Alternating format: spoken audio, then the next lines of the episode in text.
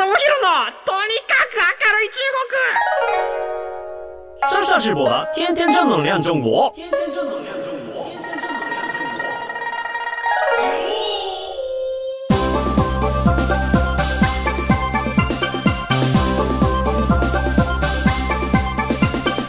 真心面的面大家好，我是上少直播。皆さんこんにちは。中国ビリビリナンバーワン日本人インフルエンサーコンテンツプロデューサーの山下智博です。日本放送ポッドキャストステーション山下智博のとにかく明るい中国今週も張り切って参りましょう。ということで、ね、先週の続きというところからちょっと始めていきたいなと思うんですけれども、まあ、あの日本で、えーと、中国に進出している企業でですね今、本当ガツガツ攻めまくっている企業というところでちょっとパナソニックホールディングスのお話をさせていただきました。パナソニックですね、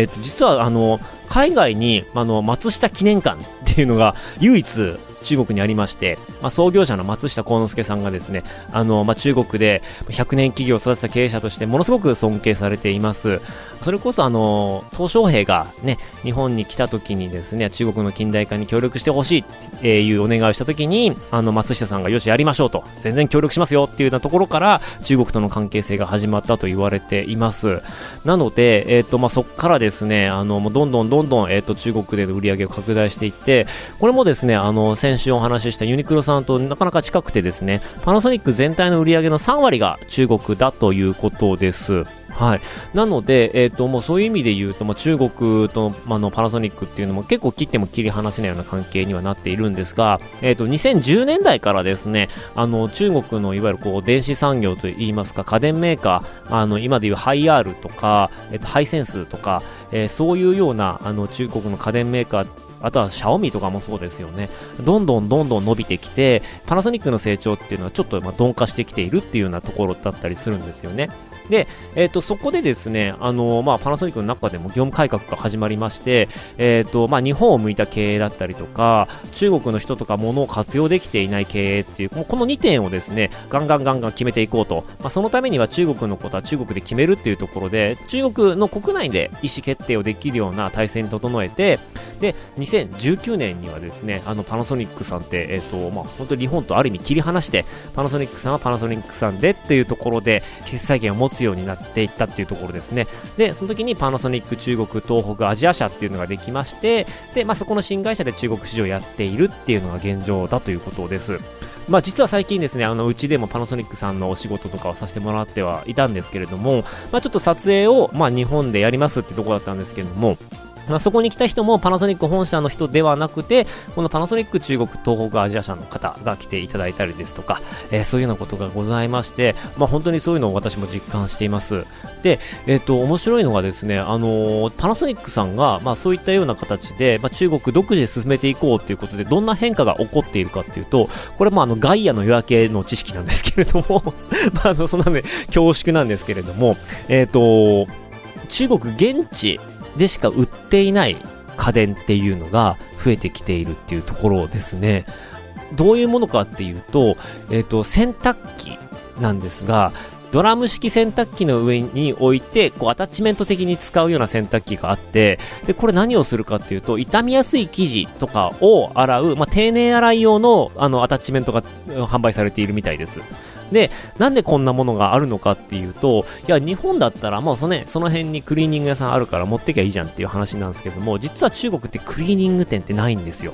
めちゃめちゃ少ないんですよ。で、あの、僕も中国行ってびっくりしたんですけど、ワイシャツ洗うのに500円ぐらいかかったんですよ。だから、あの、日本ではちょっと考えられないぐらい高いんですよね。であれば、あの、家で洗いたいなっていう需要ができてきて、えでもそういった時に手洗いになってしまうと。手洗いになってしまうか、そのドラム式洗濯機の中にこうネット入れてっていうところになるんですけれども、まあ、それよりももっと丁寧に洗いたいっていう人向けに、えっ、ー、と、パナソニックさんがそういったこう、あの、専門の、いわゆる傷みやすい生地の洗える用の洗濯機を作ったっていうところですね。あとはですね、面白いのが、あの、電子シェーバーってあるじゃないですか。あの、髭剃りですよね。ビーンっていう、あの、ね、男性用の髭剃りなんですけれども、日本の髭剃りって、まあ僕もずっと思ってたんですけど、なんか、ビジュアルいかつくねですか？結構いかちいなと思ってて、なんかカクカクカクってなってて、あの、妙にこう、中二心をそそるような流線形？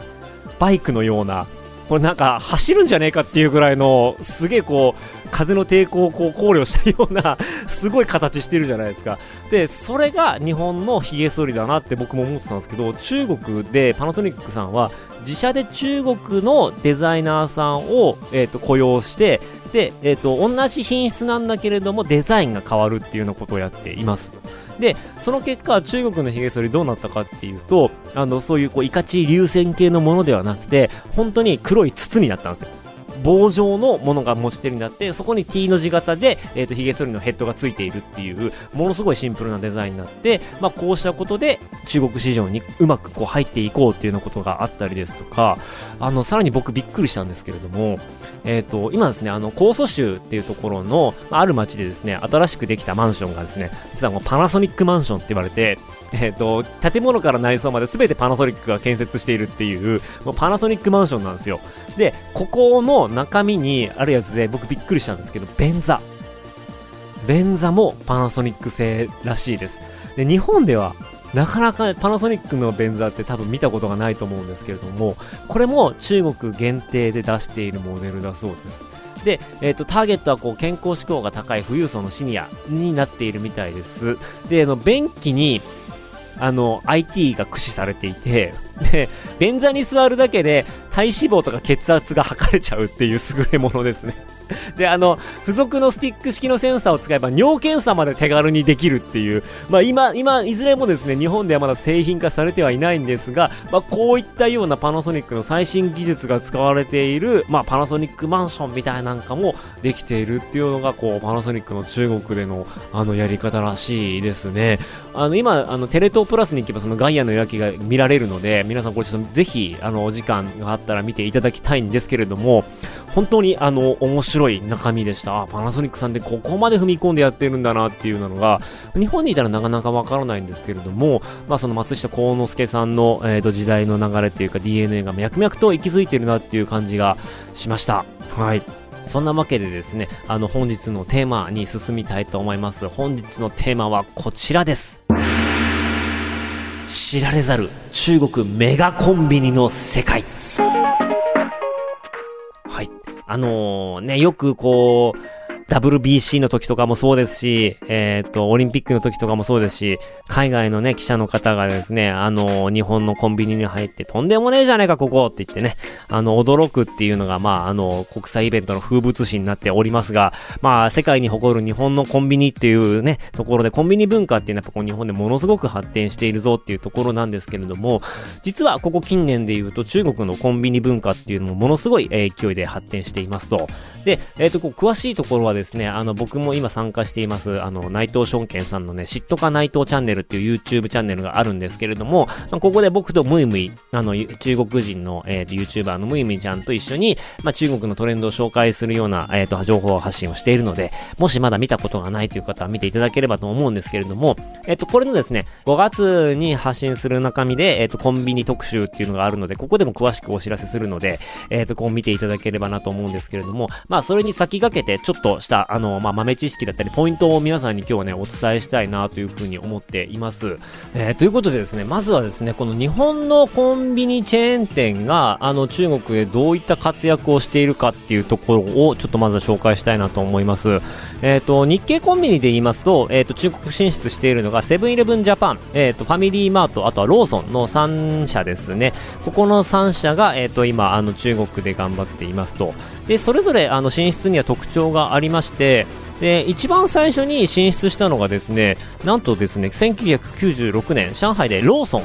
が、まあ、あの会社を作って97年に1号店ができたっていうところがスタートらしいです。でそこからどんどんどんどんこう日系のコンビニが出ていったんですけれども、えーとまあ、店舗数でいきますと結構バーッと2010年代ぐらいのタイミングで一番多かったのがファミリーマートって言われています。で、ファミリーマートは、まあ、ご存知、伊藤忠さんがやっているので、まあ、伊藤忠さんのこうネットワークでガンガンガンガン進んでいくっていうところなんですけれども、あの、面白かったのがですね、えっと、パートナーをこう積極的に探して資源を取り込んでいくっていうところだったんですね。なので、えっと、ファミリーマートっていう、まあ、店舗を作っていくんですけれども、まあ、日本から持っていく店舗の他に、実際に中国でそこにあるコンビニと言われないような、まあ、ちょっとちっちゃい個人商店だったりとかそういったところに話を持っていってファミリーマートの看板使ってこういうのやりませんか？っていうところで、まあ、どんどんどんどんそういう個人オーナーを獲得していって、ファミリーマートをのれん分けしていくっていうような戦略をとって、店舗数をガーッと増やしていったんですね。で、えっ、ー、と、ファミリーマートの、まあ、個人的な印象なんですけれども、ファミリーマートって、えっ、ー、と、日系コンビニの中でも、一番中国色が強いコンビニです。で、扱っている商品だったりとか、ある場所だったりとか、そういうのも含めて、えっ、ー、と、なんか非常にこう中国の方に向けたカスタマイズされた商品が多いなっていうふうに思っています。なんかあの、まあ、弁当とかそういうのもあのいうのもそうですし、えーとまあ、おでんだったりとか、まあ、おでんも中国向けのおでんですねちょっと辛いやつとか置いてあったりとかあの、まあ、本当に中国メーカーのものがたくさん並んでいるっていうのがあの飲み物とかも含めて、まあ、本当に、えーと中国現地のものが多いなっていうのがファミリーマートさんの印象です。はい。で、えっと、まあ、プラスですね、あの、セブンイレブンジャパンさんがどういうことをやったかっていうと、セブンイレブンさんに関しましては、まあ、実は、えっと、日本風のコンビニを中国に持っていきましょうっていうような戦略を作ってやっていったので、割と1店舗1店舗の、あの、作りが、えっと、日本風なんですよね。で、えっと、サービスの水準も高めていこうっていうところで、社員教育とかしていったんですけれども、まあ、なかなか、あの、店舗のクオリティは高いんだけれども、店舗拡大のスピードがそんなに速くないっていうところがあって、今今ちょっとあの、今後どうしていくかっていうところを、えっ、ー、と、まあ、判断迫られているっていうところですね。えっ、ー、と、セブンイレブンに関しましても、まあ、出店をですね、限られたエリアに集中させていくドミナント戦略ってやつですね。そういうのをやっていって、まあ、地域をまあ攻略していって、まあ、データとか売り上げとかを見ながら、もうその場所を攻略していくって、都市を攻略していくっていうやり方らしいですね。で、年中無休24時間営業みたいな、あの、日本風な営業のやつをやったりですとか、まあ、そういうようなことをやっていたりとか、オリジナル商品をどんどん、あの、重視していくみたいなところもあったりして、まあ、比較的あの日本風の営業をやっているっていうところですね。で、特色あるところで言うと、やっぱりローソンさんがやっぱ面白いんですよ。まあ、ローソンは、えー、どんなことやってるかっていうとですね、やっぱりですね、あのー、日本の IP、日本の IP を、えーと、うまく使っているっていうのがローソンさんなんですよ。で、えーと、ローソンさんのあの面白いところで言うと,、えーと、いわゆるこうテーマローソンっていうんですかね。あの例えば「鬼滅の刃」の、えーと、装飾施されているローソンができたりとかあとは現地の IT ですね。ビリビリ動画の本社があるんですけれどもビリビリ動画の本社の横にできたローソンはビリビリローソンみたいな感じになって、まあ、店内がこうビリビリの装飾だったりとかビリビリのグッズが売ってあったりとかっていう、まあ、IP とのコラボがものすごいあの多いのが、えーと、ローソンさんですね。なので結構ローソンさんに関しましては日本の IP とすごく仲が良くうまくやっていてで、えーとまあ、Z 世代って言われるような若者にターゲティングしているのがローソンさんだなっていうような感じですね。はい。まあ、さらにですね、ミニスポミニストップさんも実はあったりはするんですけれども、まだそこまで、あの、多くないかなっていう感じです。あの、チンダオっていうね、青島市、チンダオビールのチンダオに、えー、あるんですけれども、まあ、あの、そこら辺にある感じで、全国展開みたいなのをしているような感じではないかなっていうところが、ミニストップさんの状況です。で、えっ、ー、と、2021年の中国コンビニ店舗数ランキングっていうのがありまして、あの、日本の店舗、日本の、えー、コンビニチェーンで、どこの企業が一番多いのかっていうと、まあ、多い順番に、まあ、ローソンさん、ファミリーマートさん、セブンイレブンさんっていう風になってます。で、ローソンさんは今ですね、4466店舗あります。で、ファミリーマートさんが2902店舗、で、セブンイレブンさんが2893店舗、ローソンさんがちょっと頭1個抜けて、売っていくのがファミリーマートさんとセブンイレブンさんが、まあ同じぐらいの店舗数だっていうところですね。で、えっ、ー、と、このローソンさんの4466店舗っていうのも結構多いところではあるんですけれども、えっ、ー、と、今中国で言いますと、中国って実はあの、まだまだ、えっ、ー、と、コンビニの数っていうのはこれから増えていくぞというふうに言われています。あの、日本とかアメリカですと、2000人あたりに1店舗コンビニがありますっていうコンビニ密度らしいんですけれども、中国って今7000人に対して1店舗ありますっていう、そういうようなあのコンビニ密度らしいですね。コンビニ密度っていう言葉があるんだってちょっと僕も驚いたんですけれども あの、そういうような、えっ、ー、と、数らしいです。まあ、ちなみにですね、ローソンの店舗数なんですけれども、まあ、ローソンは、えっ、ー、と、まあ、グループですね、ナチュラルローソンとかもいろいろ、あの、あって、えー、いるんですけれども、ローソンは国内で14,664店っていうのが2022年3月末現在っていうところなんで、まあ、まだまだ日本よりもローソンは中国少ないんですけれども、まあ、言うてでも、あれか、まあ、4分の1ぐらいか。中国が4466で、えっ、ー、と、日本が合計して14,664 864点なので、まあ、結構な数中国に出店してるなっていうところです。で、まあそのローソンさん、まあ中国でも一番多い日系のローソンさんなんですけれども、実は中国国内で言うと、1、2、3、4、5、6位、第6位のコンビニのチェーン店の数です。ということはですよ、あの結構上海とかにいてもローソンさんいろいろ目につくんですけれども、それより多いあのチェーン店がまだまだたくさんあるっていうところで、で、1位がどういうところからっていうと、イージエっていう、あの、まあそういう名前のコンビニチェーンなんですけれども、この数がですね、28,249店舗。まあ、いわゆるこう日本のローソンの倍レベルあるっていうのが、あの、このいい知恵っていう名前のコンビニチェーン店です。で、実はですね、あの、僕の友達というか上海に住んでる友達とかに聞いて、いや、これってどこにあんのと、全然見かけること少ないんだけれどもっていう話をしたら、都市に住んでる人はなかなか、いや、俺もわかんないな、みたいな、あんま見たことないな、みたいな話をするんですよ。で、いや、これどういうことなんだろうとか思って、あの、いろいろ調査を進めていくと、面白いことが分かりました。この1位のイージエっていう会社なんですけれども、実はこの会社ですね、あの、都市型コンビニではなかったんですね。で、えっ、ー、と、何がやったかっていうと、ガソリンスタンドについているコンビニらしいです。で、中国って本当にあのトラック社会、えー、鉄道もものすごい進んでいるんですけれども、やっぱ国土が大きいので、アメリカと同様に長距離トラックだったりとかが、やっぱりものすごくこう生活のインフラ支えてくれていると。で、まあさらにあの地方に行けば行くほど車持っていないとあの生活しづらいっていうところで、都市部ではなかなか見かけないんですけれども、えっ、ー、と、まあ地方に行けばもう車持ってる人の方が圧倒的に多いと。で、コンビニもいろいろあるんですけれども、日本ってすごいなと思うのが、結構都心のコンビニとかでも、あの、駐車場があったりするじゃないですか。いわゆる、こう、コンビニエンスストアが駐車場を持っていて、で、コンビニにわざわざ行くっていうこと、車乗りながらコンビニに行くっていうことが体現できているので、まあ、割とそういう意味で言うと都市型でも行けるんですけれども、中国で、えっ、ー、と、駐車場を持ってるコンビニってほぼほぼないんですよ。でちょっと外れに行かないとなかったりとかするので、まあそういうところのあのあの差が出てきたりとかしてはいるんですが、まあガソリンスタンドって結構広いじゃないですか。で、広くてガソリン給油してる間何もすることがないから、まあその間にトイレ行ったりとかっていう中でコンビニが入ってますと。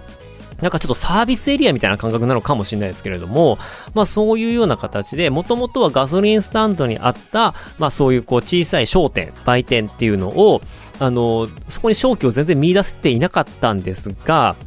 ここを全部コンビニとしてリブランディングして商品を充実させていったと。なので、ガソリンスタンドの数だけコンビニがあるっていうような発想で、えっと、どんどんどんどん増やしていった、店舗数増やしていったっていうところが、まあ、この、あの、イージエっていうコンビニチェーン店の、まあ、戦略だったらしいですね。で、営業収入っていうのも、まあ、1位なんですよ。はい。なので、やっぱこう、店舗数増やしたからといって、あの、まあ、別にこう、売り上げが下がってるわけではなくて、まあ、しっかりと、あの、運営もできているっていうところが、この EJ のすごいところです。ただ、この EJ ですね、あの、まあ、ガソリンスタンドにあるだけではなくてですね、どんどんどんどんいろんなサービスを打ち出していって、えっ、ー、と、うまくいったんですよね。で、あの、何があったかっていうと、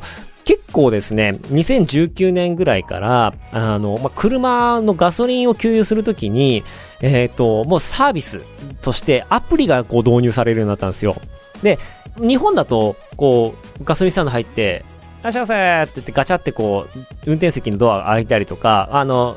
窓ブーンって下げて、レギュラー満タンで、現金で、みたいな、そんなやりとりがあるんですけれども、あの、こういうの煩わしいから全部アプリでやっちゃおうぜっていうところで、で、アプリで、あの、運転席からガソリンを指定して、で、ガソリンスタンドの店員さんと、まあ、会話することなく給油ができるっていうようなサービスが、まあ、始まったんですよね。で、まあ、そういうのでピッとやって、あとお願いっていう感じでコンビニで買い物するっていうような形でやっていったのが、まあ、あの、すごくヒットして、で、あとは、あの、さらにですね、それが進化して、給油中に店内の商品を、まあ、買えるようになったと。で、買えるようになったのは昔からあるんですけど、それもアプリで買えるようになったと。で、アプリで欲しいものが買えるようになって、給油もできるようになって、で、最終的にはその商品が、えっ、ー、と、トランクに入れてくれるとか、あとは後部座席に置いてくれるとかっていうような、まあそういうのはできるだけこう非接触っていうのが増えていった結果、2020年のコロナ非接触型コロナ禍でこのサービスが大ヒットして爆伸びしたらしいです。ね、なんかそういう準備をしていたわけではないんですけれども、たまたま非接触でガソリンが入れられて、えっ、ー、と、コンビニで買い物ができてっていうパッケージがものすごく、あの、流行りまして、で、まあ、かくしくもこの時に中国もあの、アウトドアブームっていうのがね、コロナ禍で来たりとかしたので、まあ、そういう意味で言うと、あの、そこにうまく乗っかれたっていうのが、この、あの、いい知恵っていう、えー、もの、コンビニチェーン店らしいですね。なんか、こっから先って、いや、逆に僕は、あの、この EJ がずっと安泰かと言われたら、そうでもない気がしていて、で、これって、今、あの、EV 車じゃないですか、中国って。で、EV 車だから、あの、サクッと、給油するとか無理じゃないですか。あの、ガチャって、こうね、アダプター入れたらもう、1時間とか2時間とか、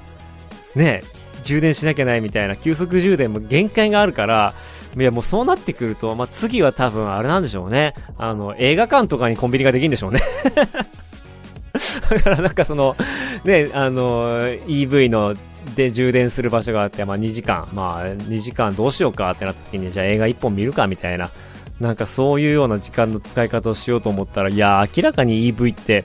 何なんだろうなって僕は思ってしまうわけですよね。まあ、EV がね、伸びれば伸びるほどこの EJ っていうコンビニチェーン店がなんか苦境に立たされるっていう、ね、やっぱね、あの乗車必須の断りを表すわけですね。本当になんかこういうテクノロジーの変化で、ね、たくさんたくさん積み上げていったこのアセットが一瞬で崩れていくみたいな、恐ろしい、恐ろしいな、これっていうのが非常にこう感じているところでございます。あのー、まあ、コンビニがね、ある意味で進化していくんですよ。あのー、ただのコンビニだけじゃなくて、ちょっとこの番組でも以前お伝えしたフーマーっていうアリババのね、あの、生鮮食品とか扱うような、えっ、ー、と、スーパーがあったりとか、あの、そこと連携してね、EGA さんが連携して、要はその、要は生鮮食品とか野菜とかも、あの、買って帰れるっていうようなサービスとかも出ているんですけれども、まあ、これが果たして、どこまでビジネスモデルとしてうまくいくのか、果たしてこの EV っていう あの、充電にやたら時間がかかる、ここがどういう風に解決されていくのかっていうのが非常にあの、見物だなという風に思っています。で、EV で言うと、まあ、僕の友達のね、あの、テスラ乗ってる人とかも、すごくなんかこう、あの、充電で、ね、すげえめんどくせえって残ってて、あの、ゴルフに行った帰りに、あ、充電がねえなと。どっかで充電しなきゃと思って、で、あの、まあ、えー、高速道路のサービスエリアに入っていって、あったあったと見つけた、見つけたって言って、で、こうガチャってやったら、いちいち個人情報とか、名前、振り仮名、電話番号、メールアドレスとかっていうの全部記入しなきゃいけない。けど、こっちももう、こっちと早く充電したいんだと。ガチャッと言ったらもうお金払ったらもうどんどん給油してくれと。なのに、もう全部こう、もう毎回毎回こう文字を入れて、文字を入れて、で、郵便番号、郵便番号家の覚えてないって調べに行って、バーバーバーバーって調べに行って、あの、こう決定したら、えー、セッションタイムアウトって出てきて、また一からね、名前を入れ直すみたいな、なんかそういうようなところで、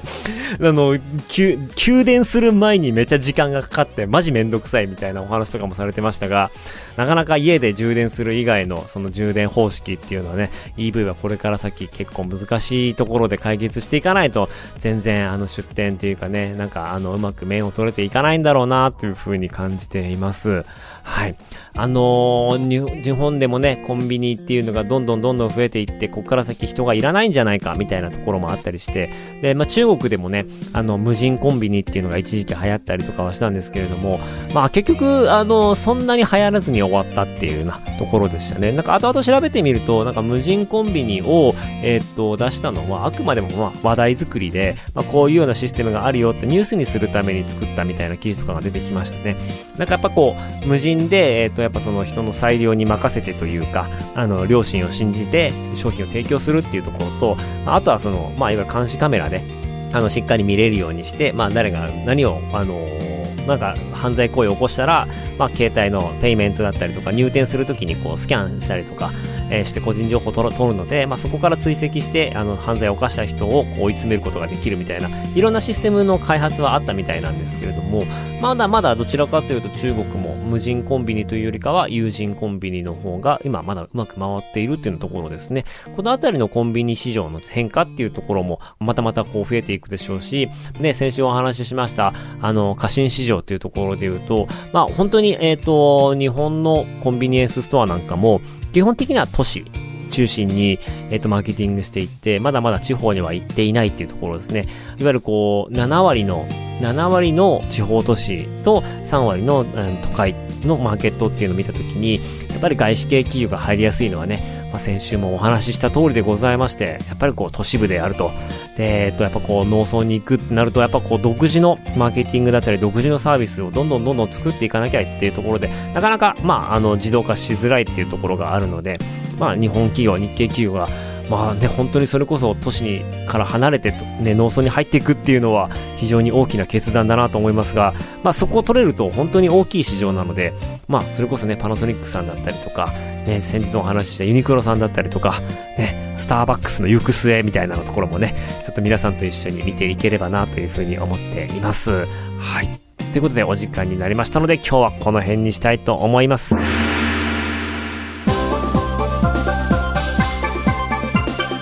この番組では皆さんからのメッセージもお待ちしております。えー、番組への感想、中国に関する取り上げてほしいテーマなどありましたらメールお願いします。メールアドレスは明るい at allnightnippon.com akarui アットマークオールナイトニッポンドットコムまでお願いします。ここまでのお相手は山下智博でした。生だじゃ、シャツ在地園、バイバイ。